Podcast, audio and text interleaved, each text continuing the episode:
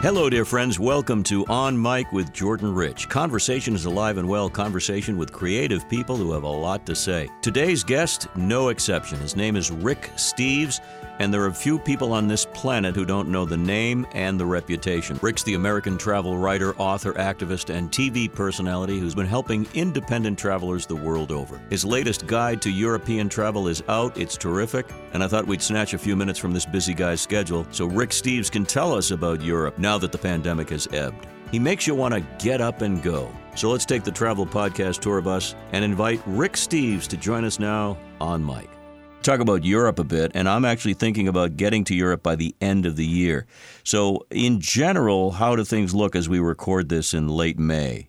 You know, it's funny because for for 30 years I've been dealing with this. Uh, what is the situation over there? And it's hard to know when you're over here. Uh, and uh, as a travel writer and, and so on, I, I have to make a point to go over mm. there and see what it's really like. And I'm just getting over jet lag. I was over there for 60 days and uh, I'll tell you, it's exciting. Uh, there's a beautiful energy. It's crowded. Um, I had very few concerns about COVID. I had a wonderful trip. Um, having said that, COVID is over there. People are getting COVID, uh, and most people who are getting the lion's share of the people who are getting it is asymptomatic or just a, a cold. In fact, most people don't know they've got COVID until they test before they fly back to the United States we're, I think, the only country or one of the few countries that require a, a negative test to fly back into the country. You don't need a test to fly into Europe, that's for sure. And uh, people have to test before they go home. So 24 hours before they go into the airport, they go to a local pharmacy, get their nose swabbed, get an email in half an hour, and it says, uh, generally, it says you're fine. But if you get a positive test, then you have the bad news. Right. And you have to isolate for a week. You have to cancel your flight. It's expensive and it's a drag it's kind of like COVID roulette. And uh, a, a week ago, I was in Amsterdam and I had to get my test. And I asked the guy, how many tests did he give yesterday? He said 85. I said, how many were positive? He said one. Um, I'm a tour organ. I got two big parts of my business, three big parts of my business going on. I'm producing TV shows about travel. I'm updating and writing guidebooks that cover Europe. We've got 50 guidebooks that mm. I've been. It's all hands on deck this month as we that's what I was doing over there is updating the guidebooks and seeing what it's like after COVID. And then the big part of our business is our tour program. We've got we take 30,000 people on Rick Steves buses around Europe every normal year, and uh, this is turning out to be a, uh, we're going to have a good year this year. We've got 60 buses on the road right now, and I'm bringing that up because that's a very good um, cross sampling. We've got 1,500 travelers, Americans in Europe right now on our buses. All of them are vaccinated. We don't let people on our buses unless they're fully vaccinated and boosted. All of our guides and drivers are vaccinated and so on. And the big deal is testing to get home. And we're finding 2% of our travelers are testing positive.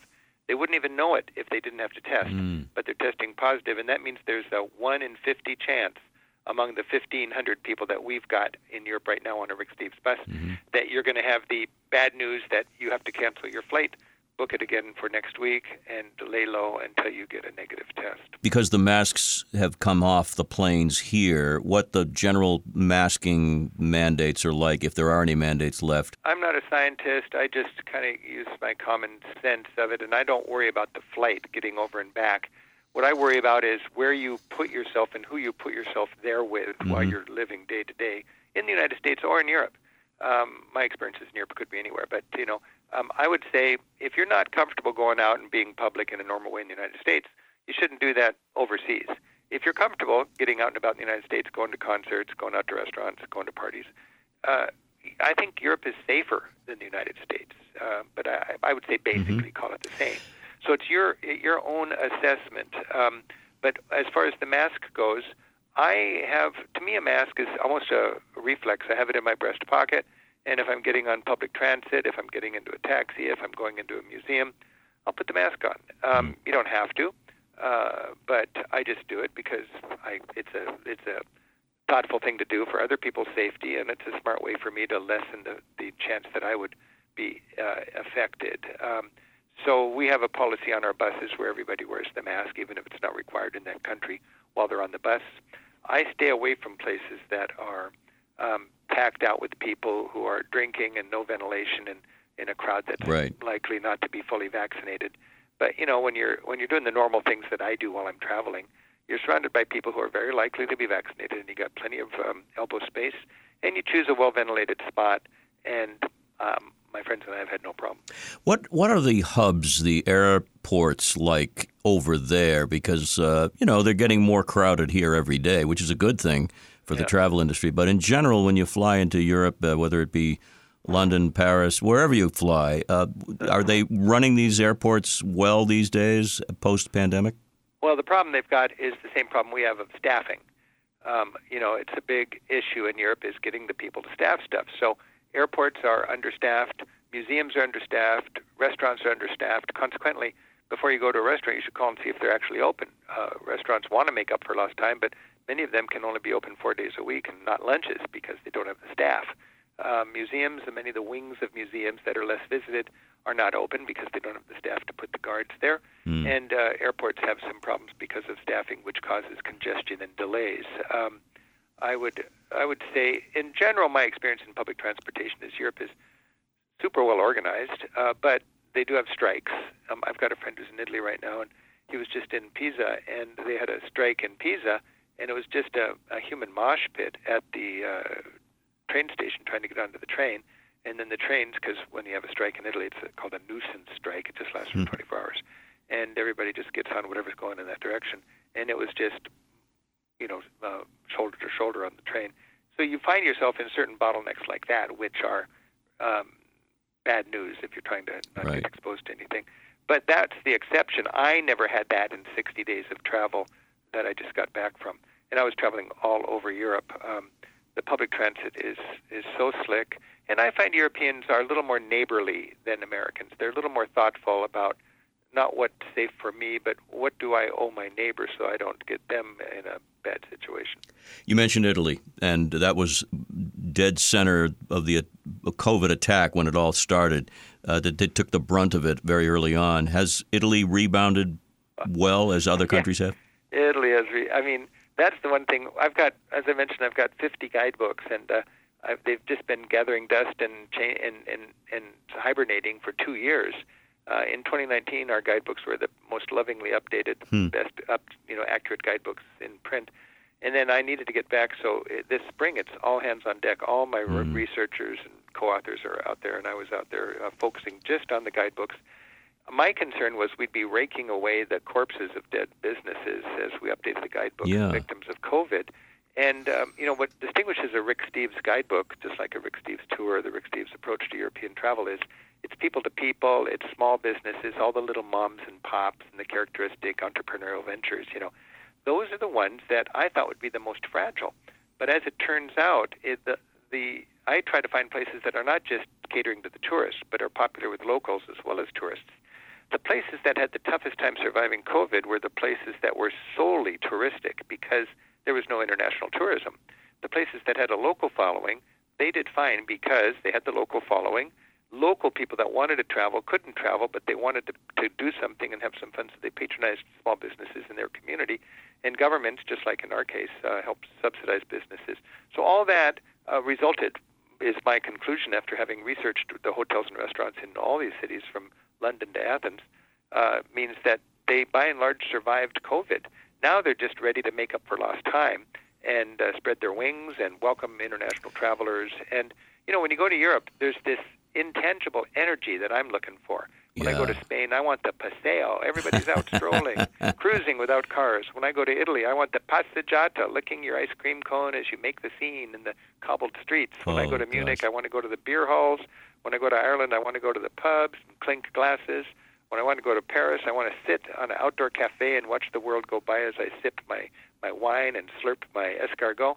All of that is back with gusto. And for me, that's that's the good news. You know, it really you wouldn't know it when you go to Yeah. Europe today that there was a pandemic that way. You you are such a great uh, roost, root. I'm sorry. You are such a great booster for this idea of going back to Europe. You've always been high on Europe, and you talk about it, and you know it inside out. But it's so uh, happy to hear this this kind of news. What about the prices? Because we all know inflation is rearing its head here.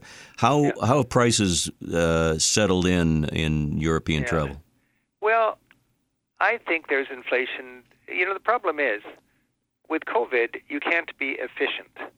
The efficiency is gone. you know, you have to have a fill rate. You got to have a good fill rate in order to offer a good price.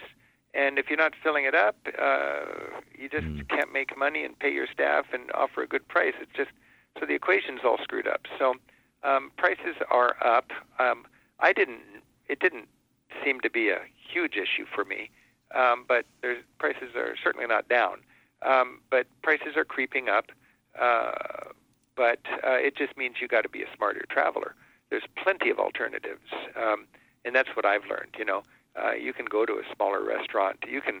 I, I go to. Um, you know, there, there's different levels of everything. If you if you're looking for a, a Michelin star restaurant, there's a whole category of Michelin restaurants called Bib Gourmand, which are not the pretentious star restaurants, but they're so good, but they're more casual and they're half the price. Uh, you know, there's plenty of. One thing I've noticed in every country in Europe is the old industrial age markets are only viable now if they become um, food courts. And the established restaurants all over town love to have a uh, small uh, a branch in the industrial market, and you still got your merchants selling their fruits and vegetables and their fish and everything. But you've also got this wonderful collection of market stalls where you just go and and you um, buy hmm. a, from whatever counter you like. You buy your your food and you sit down in a food circus kind of way with your travel partners, and it's just as local as can be but it's for a fraction of the cost of a, of a fine restaurant, and you get great food. So you're very actively updating everything, and uh, we've all had to pivot. There's that P word again. But uh, overall, if if I were to visit Europe, let's say next week or next month, and I've been to Europe several times, would I really feel the difference? And if so, in what way? Well, here's the deal, Jordan, because I'm thinking about that with my guidebooks.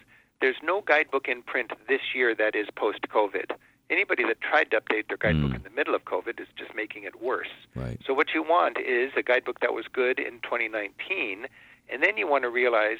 I mean, of course, in in 2023, you want a guidebook that was researched and updated in 2022. That's what we're doing right now.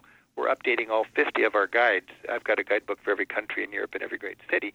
We're updating those so they are truly post COVID. But what you want right now for travel this year is a guidebook that was good when COVID hit and then you got to remember that you just need to call in advance to make sure that the hours are right. You know, the, the admission prices will, will be up a little bit, but the big issue that matters to you is is it still closed on Tuesday or is it still open on right, Sunday? Right. And um, it's very easy to go online. It's very easy to call and just find out. So a good traveler is going to be checking in advance before they go all the way across town to see Anne Frank's also, what I have to do every time I do a chapter, and I did new chapters in Paris, Venice, Florence, Milan, Munich, Vienna, Athens, Brussels, Bruges, and Amsterdam in the last month. I like to uh, have a little sidebar that says, if you're going to Amsterdam, this is what you need to do in advance. You know, if you want to see Anne Frank, if you want to see Van Gogh, if you want to see the Rembrandts at the Rijksmuseum, you need reservations for those three sites. But then I'll say you don't need reservations no matter what you've heard for anything else. All the rest of the stuff you can just go to the door and go in and enjoy the museum. And then something new I'm saying is if you want to go to a particular nice restaurant for a particular splurge evening, you should make a reservation in advance for that restaurant also. So I try to make it clear that way because every city will have a couple of museums where you've got to have a reservation, but then it's important not to go overboard and mm. uh, get reservations and everything else. You're going to Paris, you need a reservation for the Eiffel Tower. You need a reservation for um, the Louvre and the Orsay. That would be your your three most important reservations. After that, you're pretty much free to um, just pop into mm-hmm. museums as you like. Let me ask you one more question because I know your time is very tight. The war, the Ukrainian issue, the Russians, all that Eastern right. Europe stuff. How right. is that impacting? Well, it's impacting that area specifically, but how is it impacting any other parts of Europe, Rick? Well, as I said, I just spent six weeks over there all over Europe, and it was Western Europe. It wasn't Eastern Europe. If I was in Romania or Poland or Lithuania, that would be a different story. Mm-hmm. But where most of us travelers are going is in the West. And what I try to explain to my American travelers is we, we oftentimes have a tough time with geogra- geography. It's as far from Munich to Kiev as it is from Miami to Guatemala City. So if there was a war in Guatemala and you were wondering, should I go to Florida? Well, it's about the same as if there's a war in Ukraine and you're wondering right. should you go to Germany. It's exactly the same amount of miles. It's about a thousand miles. Having said that, all over Europe, I've never seen such solidarity. In every city hall, you're going to see the Ukrainian flag along with the local flag. And churches, I stepped into churches that were turned into impromptu um, uh, packing stations where they're gathering everybody's donations and shipping them off to the people, the, the, the unfortunate refugees from Ukraine. So there's a solidarity in Europe. You'll see the yellow colors of uh, Ukraine all over Europe. Um, it's um, it's kind of inspiring how Europe is mm. standing by uh, their Ukrainian brothers and sisters. From a travel point of view, it had no impact at all. Well, you live and love this stuff, and I, I've talked to you in the past. I don't remember talking to you and having you sound so pumped up about everything. uh, yeah, well, it's for me. For travelers, I've noticed that there people who are like travelers. You know, it travels in our blood, and when you can't travel, you're like a bird that's in a cage, and we've been let out of that cage now. And with my responsibility of helping Americans travel smartly in Europe, it's just an opportunity to get over there and it's like breathing straight oxygen to update all this stuff. And you know, our mission here, I've got 100 workmates at Rick Steves Europe here in Seattle, and our mission is to equip and inspire Americans to venture beyond Orlando. And we want to give people the information so they can do that. And Europe is the wading pool for world exploration. And it's so exciting to be back in the saddle it's so exciting for me to have my guides working again. I have 100 guides who are mostly Europeans, and yeah. they've just been unable to work for two years, and now they're back on the bus passionately sharing all that they love about their culture. Well, thank you for bringing me and my listeners a bit of good news. We've needed it for a long time. Great, Jordan. Thanks for having me, and happy travels. Thank you to Rick Steves, that's his name, and his website, ricksteves.com. All kinds of updates and information. And I'll echo what Rick had to say happy and safe travels to all. Thanks as always to Fast Twitch Media and Dan Tebow for his help in publishing this and many other podcasts that emanate from the studios of Chart Productions here in Boston. Find out about me and everything connected to yours truly at my website, jordanrich.com. And thank you for recognizing this podcast, adding it to your subscription list, and those ratings and reviews are much appreciated. We're growing this community every single week and having a ball doing it. Till next time, this is JR saying be well so you can do good. Take care.